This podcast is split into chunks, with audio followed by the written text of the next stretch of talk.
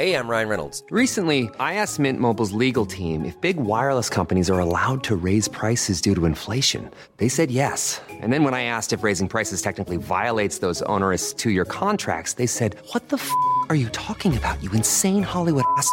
F- So to recap, we're cutting the price of Mint Unlimited from $30 a month to just $15 a month. Give it a try at mintmobile.com slash switch. $45 upfront for three months plus taxes and fees. Promo rate for new customers for limited time. Unlimited more than 40 gigabytes per month. Slows. Full terms at mintmobile.com. Hi, this is Bachelor Clues from Game of Roses, of course, and I want to talk about Club Med.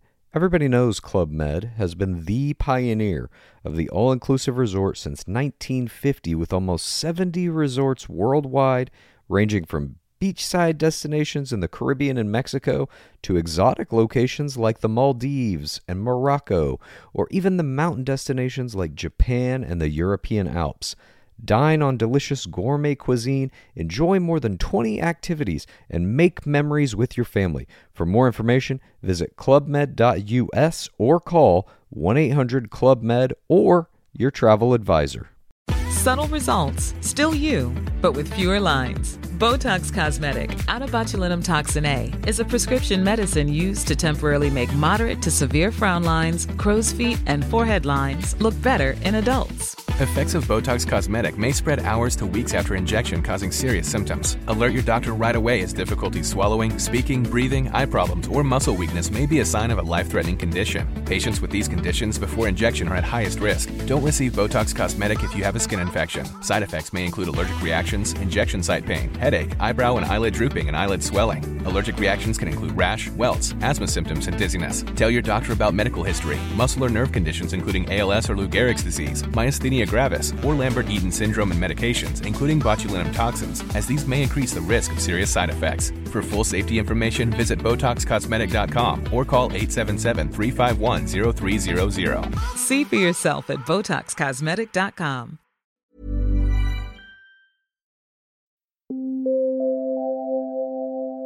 Ladies and gentlemen, may I have your attention, please? You are listening to the Big Cruise Podcast. Hello and welcome to the Big Cruise Podcast. This is episode 74. My name is Baz, and this episode was recorded on Saturday, the 2nd of October. And uh, what a week it's been, of course. In this past week, it has been International Coffee Day, which reminds me to thank each and every one of you that have supported uh, this podcast via Buy Me a Coffee. I'm sure you've heard the adverts in previous uh, episodes. There will be an advert a little later on if it is your first show. Basically, Buy Me a Coffee enables you to uh, make a donation to keep uh, this podcast uh, producing each and every week. And we thank everybody that has supported us in the various different forms over um, the past 73 episodes. This week was also International Podcast Day, and that reminds me to thank each and every one of you that has uh, listened, liked, reviewed, shared, um, done anything to uh, to uh, show your appreciation of the podcast. Uh, we really really do enjoy the interaction that we have with you, our listeners, and without you, it would not be at all possible. Coming up in just a moment, Chris Frame will be here answering uh, a listener question, which also forms uh, maritime history. That listener question came in from Gary in New South Wales. In fact, there was three questions as part of Gary's question. We'll be answering those in just a moment. If yourself you do have a question, send it in via the website, thebigcruisepodcast.com. In the top right hand corner, join the show, and that's how you can send uh, listener questions and also how you get in touch if you want to do a cruise review. And we've had a couple of you get in touch that have been doing cruises around the UK and the Med, and we'll be getting you guys on the show in the coming weeks. But uh, let's get straight into it. Let's get straight into today's episode. Let's get Chris on the line and talk all things maritime history and cruise news. Enjoy.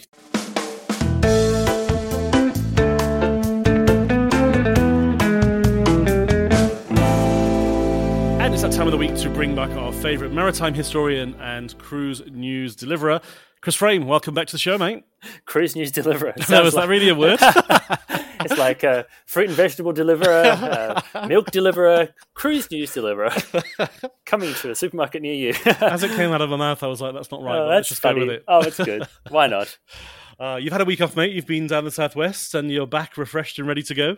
Yes, it's been lovely to just um, step away for a bit. I mean, it sounds like I do that all the time, but um, yeah, back at it. And it's interesting actually because the the place that one, the place that I was staying, the last time I had been there was actually as a cruise passenger on board the Queen Mary two. Oh wow! Um, so you know, um, here in, in Australia, we're all um, holidaying at home at the moment still, but it was uh, it was a bustling cruise port last time, uh, just a few days before the cruise pause came in to effect. So it was a bit um, nostalgic to be back there and to to see uh, the pier all empty. So yeah, it's interesting. oh, good. Well, I'm glad you had a nice break, mate. Um, we've got a list of questions. It's three part uh, to this list of question that Gary sent in, and uh, this kind of frames out again uh, maritime history. But there's quite a lot of detail here. In the first one, we actually uh, took a bit of time to to get the true answer. Between us, we thought we might know the answer, but we did call upon uh, the media department of the uh, Australian Navy, mm-hmm. um, and they did come back to us with an answer. So the, the first part of Gary's question from New South Wales was: Do Navy ships use harbour pilots, e.g., the Australian Navy, when visiting Garden Island? Island in Sydney. I thought I knew the answer. You thought you knew probably an answer from both the, the US military and also from the UK. Uh, what was our gut feeling on this one? Well, we, we thought that um, it would be either that they would have to utilize the same sort of pilot rules in international ports, mm-hmm. um, and that in the local ports they probably would have onboard experts, mm-hmm. and that certainly seemed to be um, the, the the case from um, from a historical perspective as well. But you know, there's so many different navies, and the questions come from so many different parts of uh, the world that we weren't. Mm. Really confident enough to say that definitively. So you reached out to the Royal Australian Navy, yep, and, and they gave you a response. Yeah, no, they were great. So the defence spokesperson said, and this is literally word for word, the, the Royal Australian Navy is exempt from the requirements of using harbour pilots in Australian ports. Our warships carry specifically trained personnel who are capable of carrying out these navigational and ship handling duties. Foreign military vessels visiting Australian ports are not exempt from the harbour pilotage requirements. These duties are carried out by the Royal Australian Navy trained personnel or by a local harbour marine pilot. So we were pretty much right. Yeah. but but I did want to check. Yes, it's very good to have that um, that uh, you know certainty in, in the answer, particularly when it has something to do with uh, with, with the military like that. So it was um, it was great for them to get back to you so so quickly. Yeah, no, and they were great. So thank many thanks to the media department at uh, Australian Defence. Now, the second part of uh, this question from Gary um, is probably your little speciality here, Chris. Mm. What is the maritime evolution of bow thrusters and stabilizers? Well, let's start with stabilizers. So, okay. um, passenger ships uh, back in the in the early days when steamships first came into into service, they had the paddle wheels on both the starboard and port side to, to drive them across the the ocean, mm-hmm, mm-hmm. Um, and no stabilizers that we would recognize today. Um, when they moved across to the um, the propeller, which was sort of in the 1880s, 1870s, 1880s, when most of the ships started to move across to propeller-driven propulsion, mm-hmm. Um, and in fact, even earlier than that, with, with, with, some ships, ships like the Great Great Britain, for example, you'll notice that the the hull um, under the waterline um, towards the bottom, it has a quite distinctive shape with two very sort of comparatively small but long, sort of fin-like uh, structures that kind of jut out at the bottom. It's called mm-hmm. a bilge keel. It's mm-hmm. not separate to the actual shape of the hull. It just sort of comes down on the port and starboard side and then tapers downwards away from the hull briefly, then comes back to complete the, the bottom of the vessel.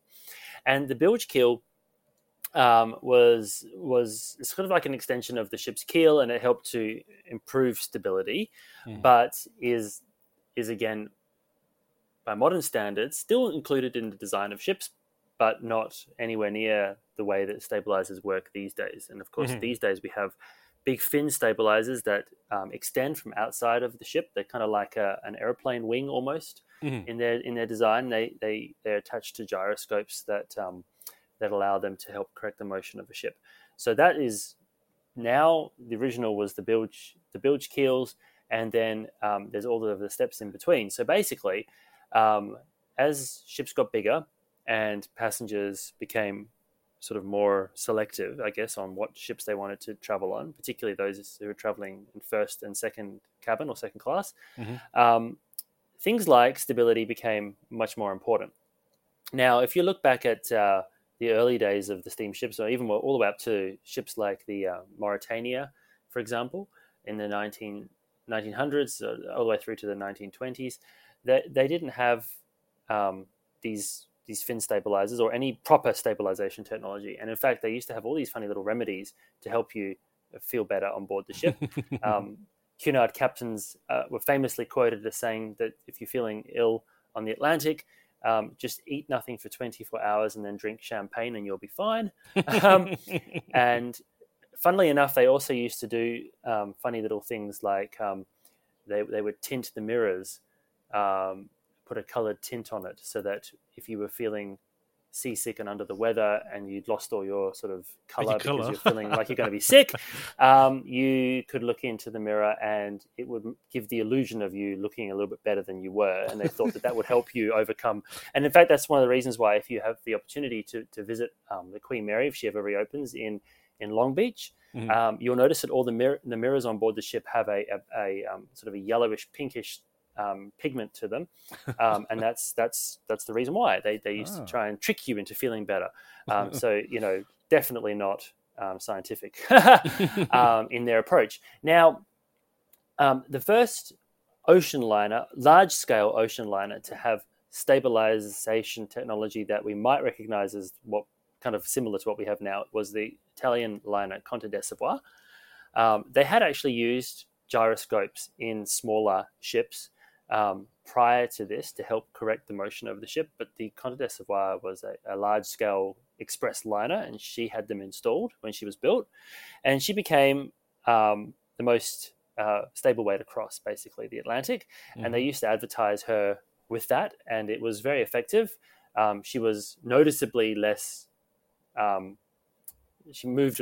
She moved noticeably less than than the other um, large liners, and she actually became very popular with celebrities um, and stars of stage and screen, as well Oh, wow. as um, politicians and dignitaries. Because, of course, when these ships used to arrive in New York, for example, uh, all the all the liners across the Atlantic, if there was anyone famous on board, the newspapers, the newsreels, you know, Yeah. camera crew would be there to to, to, to photograph them. And the, the feeling was that traveling on Conte di Savoia, whilst she moved a lot less, you might feel less seasick. So when you're being bombarded by the press, you probably look better in the photographs. so um, so she became very popular with that. And um, the the technology in, involved in that was three large gyroscopes within the hull, and they kind of moved um, sort of counter to the to the motion yeah. of the vessel and helped to correct the ship's movement. Now, this is of course not the fin stabilizers that we we know of. That then was developed out of this gyroscope technology. Um, it was then retrofitted onto many of the um, of the great liners, and in fact, even Queen Mary and Queen Elizabeth, all the way up until the 1950s, had no stabilizers. But in the 1950s, they got Denny Brown stabilizers, which were the British-built design, Yep. which was also used on board the QE2. Um, the big liners like Mary Elizabeth, QE2, Queen Mary 2, um, they actually have four stabilizers that can extend from the side of the ship. Many of the cruise ships these days only have 2 Mhm. Um, so again, it's just because of the, the the route that they're going to be taking. You know, the Atlantic's much rougher than cruising journeys, but you can definitely tell when a ship has um, it stabilizes out and when it doesn't because the, the motion is is noticeably different. Yeah. Um, in terms of bow thrusters, and in fact stern thrusters as well, which is a thing. Um, now, this is of course to help with the maneuverability of a ship.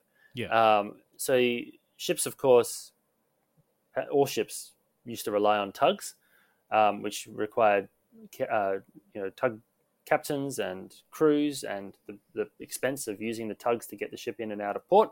Um, and they had this, uh, I guess, this idea in the in the 1950s um, that if they were to to put a propeller in a in a sort of cyl- cylindrical shaft through the the bow of the ship, um, it could be help used to help move the the ship's bow in a port to starboard motion, Mhm. which would reduce the need for say five tugs down to maybe three. Um, so early examples of this, I mean, ship like Canberra, for example, had one bow thruster in the bow of the ship.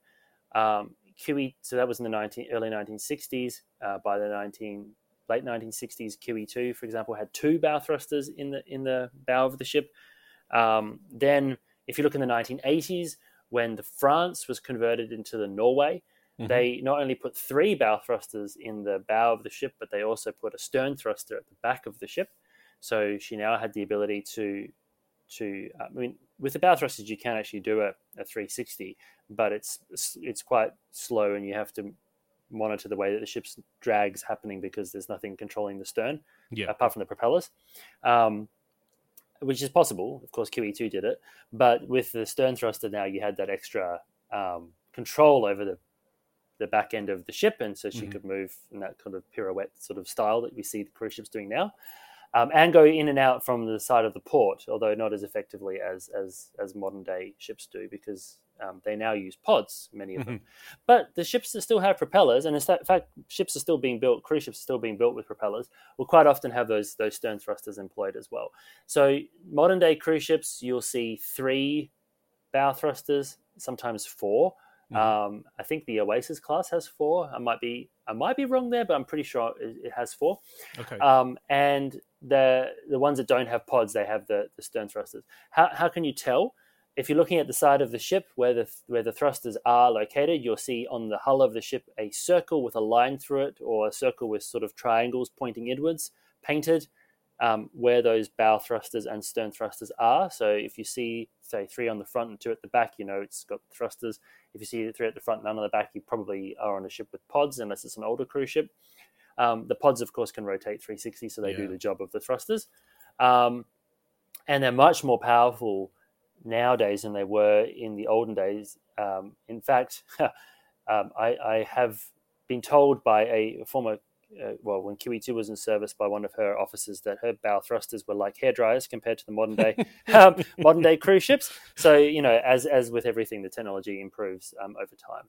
It's funny actually. We I think I've spoken before. We did a boat holiday, which is a self-driving boat um, down the canals uh, of Europe. We were on the Venice Lagoon, and our houseboat actually had bow thrusters, and it made a huge difference Mm. when you were trying to uh, to get alongside and tie up your your home for the evening. Yeah, there's actually a um, a YouTuber um, called Casual Navigation who has a great channel, and he's done a brilliant video that explains how the thrusters work and how a ship. So if you're if you're listening to this and you can't quite visualize it, check out his channel um, Okay. because it, it just shows examples of and, actually how a ship with thrusters and propellers can actually do the same thing. It's just a lot a lot more difficult because you've got to run one propeller forwards and one backwards to get that kind of motion going. Yeah. But he, he's um, I would say from from the the level of um, information, he's uh, got a, a, a navigation background, so Mm. it's definitely worth checking out. Yeah, good to know. And uh, the last part of uh, the, the question from Gary was: Which cruise line, in your view, has the best loyalty program? well, you know, I have um, actually. I'm, I'm not really involved in that very much because most of the tri- trips that I go on before COVID were, were lecture trips, so you don't get involved in the loyalty program. So I might have to leave that one for you, Baz. Yeah, and actually, I'm I'm the same with cruise lines as I am with airlines. I'm not particularly loyal to, to anybody. I'm, I'm more of the opinion I'll take the, the the if it's an airline, I'll take the fastest route or the, the easiest route to, to get somewhere rather than Mm. being loyal to a particular airline. And the It's same easy, with cruise easy for me, lines. it's easy for me with airlines. I, I, I, I've definitely, I know which one is my favorite for airlines. But when it comes to cruise lines, I mean, I could say, um, I could say a few that I, I have been involved with before the lecture started. But you know, it's been yeah, and they they 15 change a years since yeah. I cared about that. So, so Um, yeah. I know, having spoken to cruisers um, locally here in Australia, um, the two probably most popular loyalty programs are probably Princess and Royal Caribbean at a sim- similar kind of level. And I think the Princess one is relatively easily to get to a status where you you get your laundry included and you get just little things that make a big difference if you cruise quite a lot.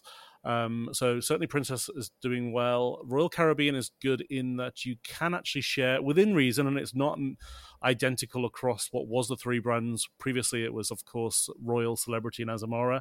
So if you were particularly high on Royal, Azamara or Celebrity would also acknowledge that status when you were traveling with them, which doesn't really happen with the the Norwegian family or either the, the Carnival family either. Um, but Mm. one cruise line that does exceptionally well in attracting people with this high loyalty status on another cruise line to try their cruise line is actually MSC.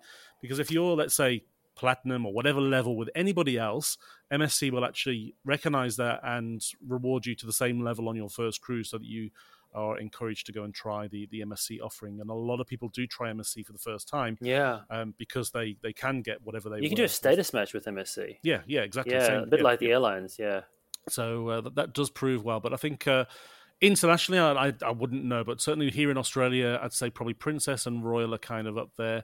And I think with Princess, um, your P&O Australia certainly used to qualify for you for the same same reward system, but I think it is a little bit different with P&O UK and Princess, um, certainly in more recent times. But um, Mm. yeah, that's as much as I can really offer because, as I say, I'm not particularly loyal to, to anybody. I choose my, my ship and my itinerary based on what I feel like doing. To be perfectly Loyal to honest. cruising, but not to one Yeah. particular program. And I think every every cruise line's a little bit different. It's good to try everybody. Yes. Um, but I do know that you know a lot of people do want free laundry or they want uh, you know free cocktail hour or whatever the particular cruise line is offering you. Um, Yeah. each to their own, I guess. I mean, I think the thing is that like the, the difference in my in, from my perspective, I suppose, with um, cruise line loyalty programs and airline loyalty programs is that with airlines you're going to spend quite a lot of time uh, potentially in transit, and so there is definitely you know if you've got say a high tier with one of the airlines and you can go into their airline lounge and you can um, get access to upgrades and um, Yeah. you know maybe potentially as has happened in the past which is one, a wonderful experience be at the gate and then be given a new boarding pass and find that you're going to spend 12 hours in business class rather than in economy class um, that is a fantastic uh, perk but so it, it, it makes sense i suppose if you're if you're looking at the same route Mhm. to, to go on the airline Yeah, that's yeah. going to offer you that. When, when it comes to cruising, um, you know, there's so many different voyages, there's so many different experiences. All the ships are so different from each other. Um, even if you had two ships that were going, you know, from from uh, say Southampton to Southampton via a few different ports in the Mediterranean, if you did the two different ships from two different brands, you might have a completely different kind of experience, um, depending on which ship it which ship it was and what their sort of brand attributes and that sort of thing is. So it's a little bit different than spending say 12 hours on an aeroplane where if you've got a flatbed, you've got a flatbed, or if you've got a chair, you've got a chair, and it's kind of like similar. And those airport perks are really good. With a cruise line, you might be more willing to wait a little bit longer for embarkation to try something that's completely different. Yeah, yeah. And I think that's one of the things that we've really like delved into here in the podcast is looking at um, all of its different news and stuff that we've been talking about. It's just, I mean, in the last 18 months, it's broadened my um, horizons so much on all the different brands that I want to try once cruising really kicks, you know, back in for, for all of us around the world. Yeah, no, it is. So, Gary, I hope uh, it's quite a long answer to your three questions there. We're almost 20 minutes into the podcast, but uh, thank you for that. It's a great question, and um, we, we look forward to, to anybody else sending through their questions. If you have got a question or you want to review a cruise, then send it through via the website, thebigcruisepodcast.com, and in the top right hand corner, click on Join the Show. Now, Chris, a quick short break, and then we'll be back with the latest cruise news. Sounds good.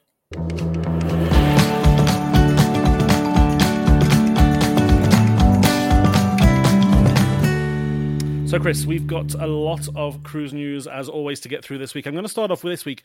It's uh, news for the cruise industry here in Australia, but a little shout out to any of the travel industry that is actually participating into the Norwegian Cruise Lines Walk for Wellness. It started uh, yesterday, the 1st of October, and we're all being encouraged to try and walk anything from 5k a day to uh, to doing something a little bit mindful and uh, taking your your your mind elsewhere um, and doing a little bit of me time. So anybody that's Mm. participating, there's over a thousand of us that are doing it around Australia. I am one of them. I did my 5Ks this morning already.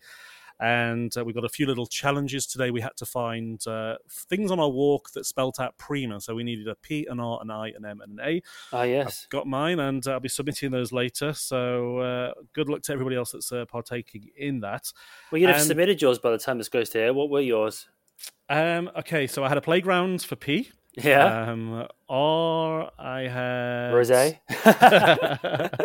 Should I need my phone? I haven't got my phone in front of me. What do I take for an R? Um, Oh, sorry, a put you on the roundabout. I ran, walked A past a ra- roundabout. roundabout. Yeah. Oh, yes. Um, I was. We walked past the local school, and they've got an indigenous um, meeting point in the Okay, playground. So we yeah. took a picture of that. M, we had. Oh, what did we have? Oh, Mother Nature. We just took some pictures of some flowers. Beautiful. And A, we had Aldi. We walked past Aldi. Oh, okay, very nice.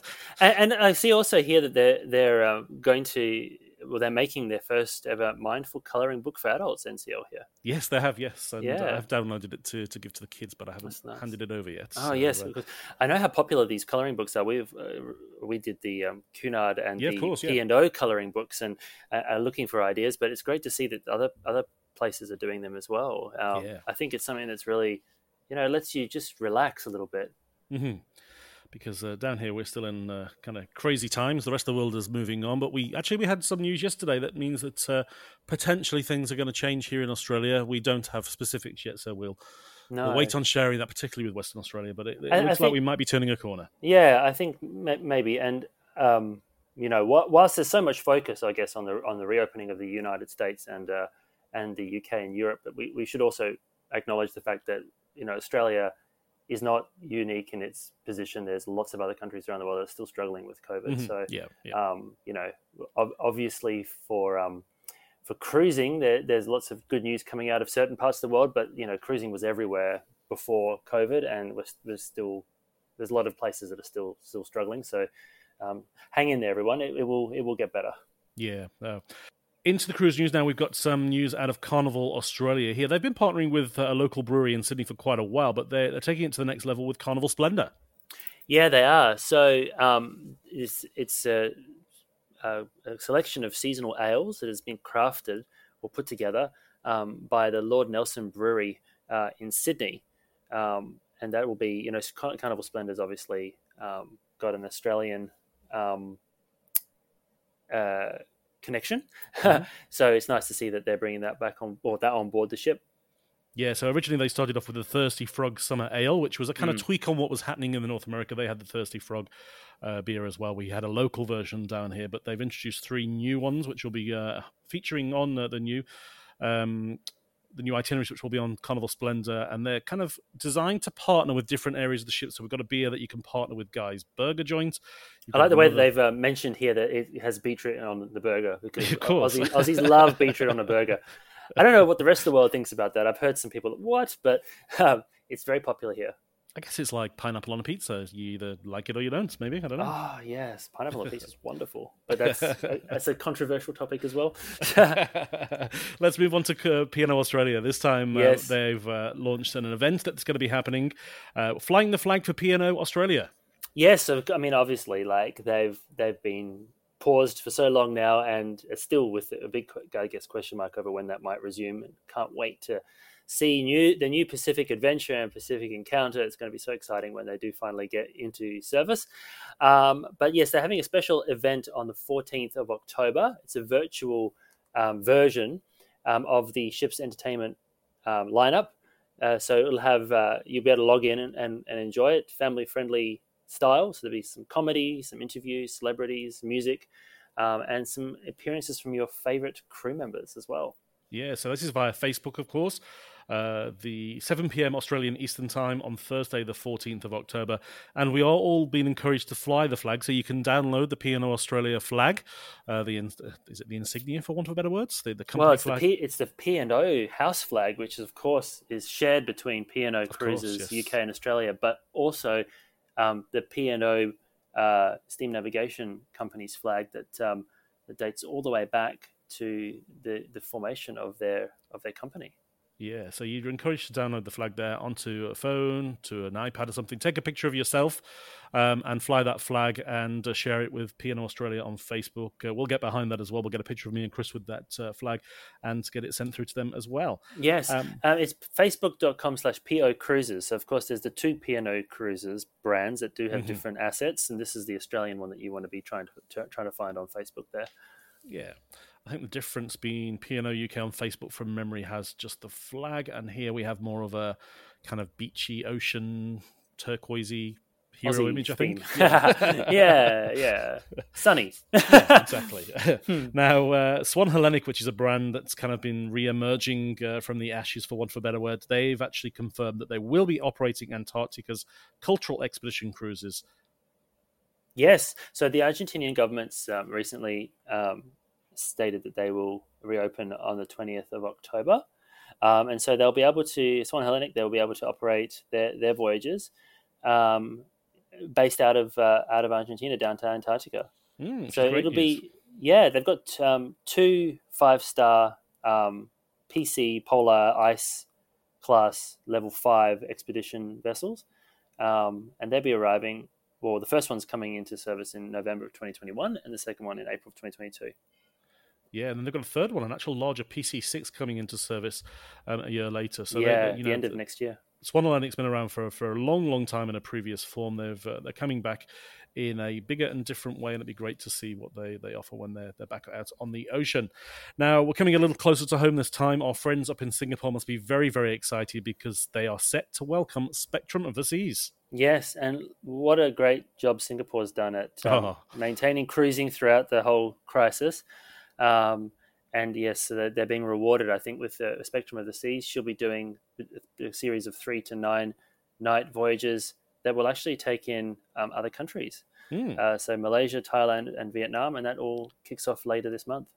Yeah, so that's Uh, sorry, it doesn't. It kicks off in October 2022. My apologies. That's right, but sailings are open as of now, so people will be getting Bookings, behind that, yeah, I'm of sure. And of course, uh, Spectrum of Sea's got lots of bold innovations, which were kind of uh, they- called this uh, a plus class, so it had some extra things to the previous ships in this uh, class of ship, and uh, we've got lots and lots of information in the show notes if you want to find out more about that. 19 beautiful ship. dining options at Barry. Yeah. 19 different places you can eat. It's incredible. I was lucky Yeah, to go on the uh, the naming of that particular ship up in Shanghai uh, not too long ago, before everything changed. Um, moving on to the Windstar cruises now, they uh, have uh, reimagined a number of their ships, but the latest ship to be re- reimagined is Star Legend, and she's making her debut in Portugal. Yeah, so she'll be sailing from Lisbon on uh, 10 day uh, trips into Spain.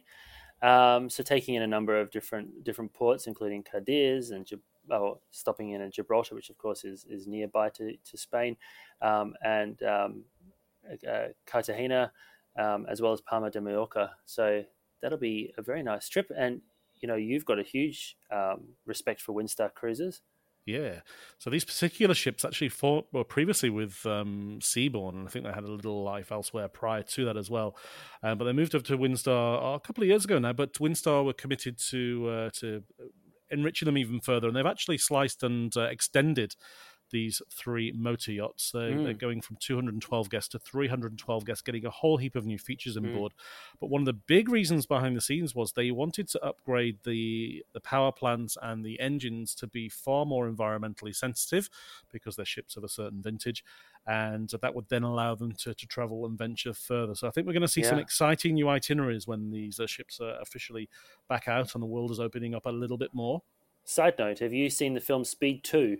Mm. Yeah, so Speed 2 set on board the Seabourn Legend, which is the Star Legend now. Yes, yes, of So course. if you want to see the Star Legend crashed into a uh, into a in, into a town, you can check out Speed 2, which of course is um, the ocean version of, of the Speed movies. and of course, no ships were harmed or towns were harmed in the filming. No, I could just wonder. Like, I mean, it was it was all done in the prior pre, I think pre Carnival era um, for Seabourn. I'm just curious as to what conversations happened in the boardroom to have to have management sign off on. Yes, you can crash our ship virtually, of course, into a pier and and have it run aground. Uh, It's it's quite interesting actually that they kept the name of the ship and the brand. Fascinating. But you do get to see how nice and luxurious the Seabourn experience was prior to the to the to the um, the accident happening in the movie. So, um, so yeah, just a little bit of interesting side note there.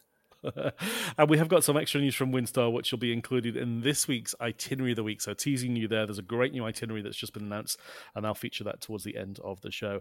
Now, the last uh, little bit of news we've got in is some great news from our friends at MSC, in particular about the Ocean Cay Marine Reserve. They've welcomed their first loggerhead turtle hatchlings. Yes, it's wonderful to hear they're going to be. They're kind of making this um, this private island area into a into a marine reserve rather than just a just a playground for passengers. Mhm, You know, yeah. so it's it's nice to see the giving back there, and part of that is the the conservation side of what the island will be offering. Um, and yes, their first uh, turtle residents have been have been brought to the island. Um, it was actually opened back in tw- 2019, so I think um, if you're going to look for positives out of the cruise shutdown, the, the fact that the island had all this time to sort of establish itself in terms of that um, that conservation side of things uh, means that when people go there now, uh, they'll be able to see sort of a more advanced, I guess, and and Yeah. um, an established uh, conservation setup than what would have been there in 2019. And I think I'm right in saying this that pr- previously this uh, particular island was kind of an industrial rubbish dump. Um, so Oh gosh, to, yeah. to turn it I- around from from that to what MSC has now created and all of nature returning in its splendor, then it's a, a pretty big step forward. I did not know that. But that's interesting. Yeah, no, it's incredible news. Chris, that is all we have time for this week. You've been away, so you, chances are you probably don't have any videos out on the horizon. But is there anything else happening in the uh, the YouTube space for you? No, so the the video I, I did last week before before I went away is um, is the one that I will um, suggest people have a have a look at. It actually looks into how um, well the title is that uh, airplanes devastated ocean liners, but what happened next surprised everyone. Hmm. And uh, it it really is looking at how cruising, as we know it, wouldn't be as we know it without airplanes, despite the fact that airplanes destroyed the era of the ocean liner. so if you're interested in that, check it out. It's um, youtube.com slash Chris Frame official. Of course, we uh, teased that in last week's episode, of course, and uh, the link to that is always in the show notes. Always a pleasure, Chris. Um, we will have a slightly different format next week because I have got some minor surgery, so I don't think I'll be able to record this on Friday or Saturday, but we might try and pre record something a little earlier and get something out across the airwaves next week. But once again, thanks as always. Always a pleasure. Yeah, sounds good. Maybe next week we should do a um, a live broadcast somewhere, Baz, um, and and take our picture with our P and O flag. Ah, sounds like a plan. Yeah. All right, let's, well- let's work on that. Have a good one. All right. Cheers, mate. See you soon. Take care.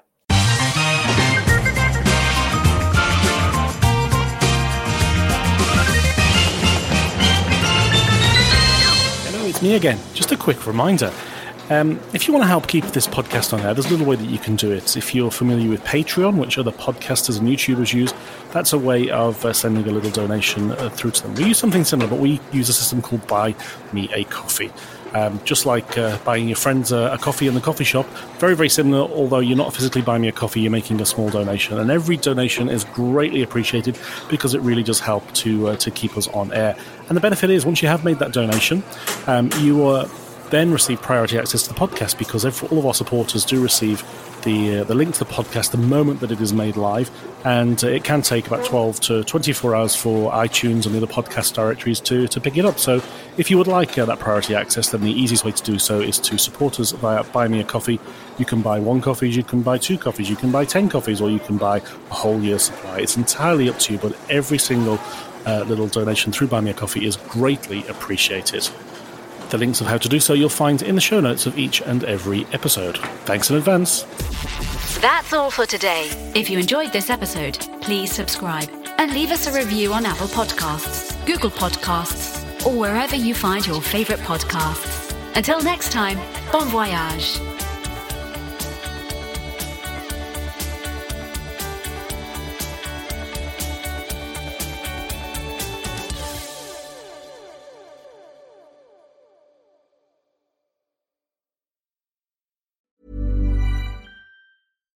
Subtle results, still you, but with fewer lines. Botox Cosmetic, onabotulinumtoxinA, is a prescription medicine used to temporarily make moderate to severe frown lines, crow's feet, and forehead lines look better in adults. Effects of Botox Cosmetic may spread hours to weeks after injection, causing serious symptoms. Alert your doctor right away as difficulty swallowing, speaking, breathing, eye problems, or muscle weakness may be a sign of a life threatening condition. Patients with these conditions before injection are at highest risk. Don't receive Botox Cosmetic if you have a skin infection. Side effects may include allergic reactions, injection site pain, headache, eyebrow and eyelid drooping, and eyelid swelling. Allergic reactions can include rash, welts, asthma symptoms, and dizziness. Tell your doctor about medical history, muscle or nerve conditions including ALS or Lou Gehrig's disease, myasthenia gravis, or Lambert-Eaton syndrome and medications, including botulinum toxins, as these may increase the risk of serious side effects. For full safety information, visit BotoxCosmetic.com or call 877-351-0300. See for yourself at BotoxCosmetic.com.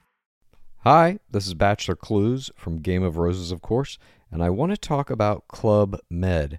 Everybody knows Club Med has been the pioneer of the all inclusive resort since 1950, with almost 70 resorts worldwide, ranging from beachside destinations in the Caribbean and Mexico to exotic locations like the Maldives and Morocco, or even the mountain destinations like Japan and the European Alps.